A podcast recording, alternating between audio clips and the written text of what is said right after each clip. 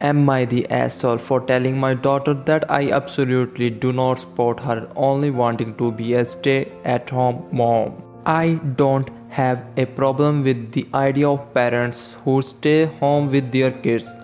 It's not like that. I get that childcare is expensive and that oftentimes it just makes sense. What I have a problem with is my teenage daughter literally planning her life to only become a SAHM, as in no college, no jobs, no certification, nothing at all to support herself until that time might come.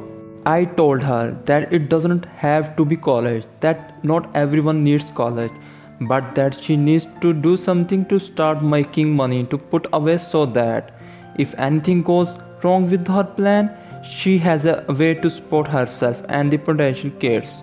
Her feedback was that her backup plan was me and my husband. She would move in with us and go from there. We would help them survive. I told her then, What happens if we die or we are incapacitated? She said, I don't know, mom. This is ridiculous. None of it is going to happen. I told her bluntly that I don't want her becoming Nancy Botwin 2.0. That if something happens, she needs to have a backup plan and something behind her other than relying on other people. I emphasize that again, it doesn't need to be college. She can start working retail to learn customer service skills that she can carry on to doing call center work from home if need be. She can start working as a receptionist somewhere. She can do any number of things, but she says no, she's going to plan to be a SAHM. With that all in mind, I asked her when she graduates high school, what is she going to do? She said, just try to find a husband, maybe marry someone in the military. I asked her again, in between that time, how is she going to pay her bills, her rent? She said she assumed she would be living at home. I told her no, and that she would be moving out. She could live at home if she gets a job or tries to get some kind of community college degree or certification. But that if she insists on being a deadbeat loser and waiting for a man to come and rescue her, she's on her own. This didn't go over well, and I am now being held up as totally unreasonable, mean a huge bitch, etc. I don't think I am wrong at all. I want to set her up for a lifetime of success and happiness. If this wonderful man who comes and whisks her away, knocks her up, etc., gets injured or dies, I don't want to have her come knocking at our door because she can't afford to take care of herself. Am I the a hole? ETA. Oh my god, I posted this when I was super agitated and walked away and forgot about it and came back to see all of the responses. Holy shit, give me a few minutes to catch up, damn. You have here the post. Here are comments of readers. Let's get jump into it. NTA in high school I also wanted to be a SAHM. Unfortunately, that's not where my life took me. I am 33, single and childless. Sometimes our plans don't work out, and that's okay. She really needs to make a plan to be able to take care of herself, regardless of becoming a SAHM. I would strongly steer her toward culinary arts and the hospitality industry. Many of those skills transfer over to being a good SAHM. Then, even if the husband and kids thing doesn't happen right away, she would have a means of support while improving these skills at least. I am a stay at home mom 5 days a week. I work the front desk at a local hotel on weekends. It's the easiest job I have ever had and it's very similar to what I do at home.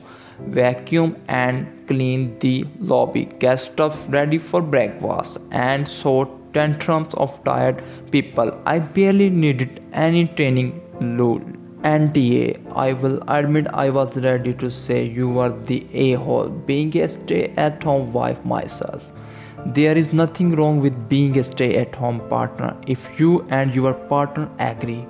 But you are right, that can't be her only option. That's how you get into abusive situations when you are completely dependent on your partner to survive. I may not have a college degree, but I do have experience in sales and tech support, and if I needed it out, I could do it. Also, her backup plan of just falling back on you makes her sound extremely entitled and spoiled. Sounds like she needs a bit of wake up. Am I the a-hole for telling my wife's cousin that he's not a real veteran? A couple weeks ago, my wife and I had some of her family over for an outdoor, socially distanced BBQ. It was her mom, stepdad, aunt, uncle, and a few of her cousins. One of her cousins T, is in his late 20s. When he barely graduated high school, he joined the army. After going through basic training, he came home on leave and severely injured his ankle while jumping on a trampoline. He ended up having to get a medical discharge from the army a few months later. Despite this, he still claims to be a veteran even though he was in the army for less than a year. He posts a lot of stuff on social media about how hard it is to be a veteran, how poorly they are treated, and what it's like to be a warrior for your country. Now, I don't disagree with a lot of that. I know a lot of vets in our country do struggle, and I think our country can do a lot better for them. I also don't want to judge too much because I have not served myself. And I can't relate at all to these struggles some of those men and women go through. But the way he makes it seems like he's in the same boat as those people rubs me the wrong way. During the BBQ, he went on a rant about how bad medical care is for veterans when they get home and how veteran hospitals are severely underfunded. Again, I don't disagree with that at all. From my understanding, none of what he was saying was false. So I asked him if he had any first hand experience with VA hospitals, and he said no. I then asked if he had access to any medical benefits from his time in the army. He said no, that because he hurt himself at home and not doing anything to do with the army, he didn't receive any disability or medical benefits from them. I could tell he was getting aggravated, so I dropped it. Later that day, though, he brought it up again and asked me what made me such an expert on this stuff since I never served. I told him I never claimed to be an expert and I also never claimed to have solved. He then called me a hey-hole and said that I need to keep my mouth shut since I will never understand what it's like to put your life on the line for your country. I told him he was right. I would never know what that's like, but neither would he, and that I thought it was a bullshit and that he tries to make it sound like he was something he is not. I said that I support veterans and understand that they choose to really put their money where their mouths are in a way that I never did, but I never claimed to be a veteran when I am not one. He got pissed, and his mom and dad tried to calm him down, but he kept shouting at me about how I am covered and even threw in a few derogatory slurs for good measure. He eventually got in his truck and peeled out through my front lawn as he left. His mom and dad left shortly after, but not before calling me an a hole for talking to their son like that. My wife also said I was a jerk because I know how sensitive he is about that subject, but I think he needed to be called out.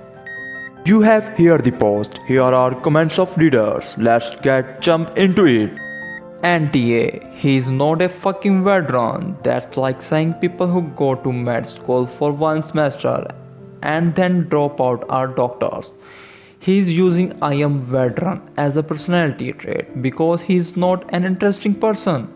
My entire family is military. We volunteer with the CVMA, Combat Veterans Motorcycle Association, coordinate veteran funerals, help vets access healthcare and housing, etc. If he spent time with actual vets, they would eat him alive. NTA, he is not a veteran and he needs therapy to work on his personal issues. What happened to him sucks, but it's not your problem and it doesn't make him a veteran. It's insulting to veterans that he's riding this pity train. And yeah, this guy sounds terrible and like an a hole. You are being very reasonable about this whole scenario. He is just trying to reap all of the complaint equity about being a vet based on like 3 months and a medical discharge. I am glad you called him out and it sounds like you did so in respectful way. Am I the a-hole for cooking Indian food as a non-Indian? I am 22 year old white guy. Growing up I had a best friend in high school Jay who was from India. I frequently went over to his house and his mom served us amazing North Indian food. Not just the stuff you find in restaurant, but authentic food she prepared from spices she got from India. Jay and I are still friends, but we live in different states now. Over time, I have picked up some Indian recipes like butter chicken, biryani, etc. I tend to cook by myself, and if I have time, I make Indian food. Recently, a guy moved in with me. He's from college and I know him well. His girlfriend also tends to hang out in our apartment. Yesterday, I was making biryani, this amazing dish with rice and spicy chicken. And the girlfriend asked me what I was making. I explained her about biryani and how it's one of the very popular Indian dishes. She was apparently pissed for some reason. She didn't say anything then, but later came up to me and told me that she was not comfortable that I was bluntly appropriating Indian culture. I told her that I have an Indian best friend and he actually approves of my cooking, but she was not convinced. She said that she trusts her beliefs and that she won't engage with me any further. So this is ridiculous, but am I the a hole? I want to prove a point. Also, she's white too. You have heard the post. Here are comments of readers. Let's get jump into it. NTA. This is a classic case of not knowing that cultural appreciation exists. You are not modifying another culture and devaluing it. You are integrating other cultures into your household and doing it respectfully. I would calmly explain to her that her brand of activism is toxic. No, I don't know how to phrase it nicely. NTA. How does she feel about making tacos, lasagna, shepherd's pie, schnitzels? Which cultures is it okay to appropriate from and which is not? Sounds like she's one of those people who just needs to always be outraged about something. NTA cultural appropriation is a real issue, but stuff like this diminishing the argument for why it's problematic. Cultural appropriation would be to make biryani, do a marketing collab with Goop, rename it Opie's Mystical Yogi Vaginal Tightening Turmeric Rice and sell it for $50 plate to a bunch of bored rich white women.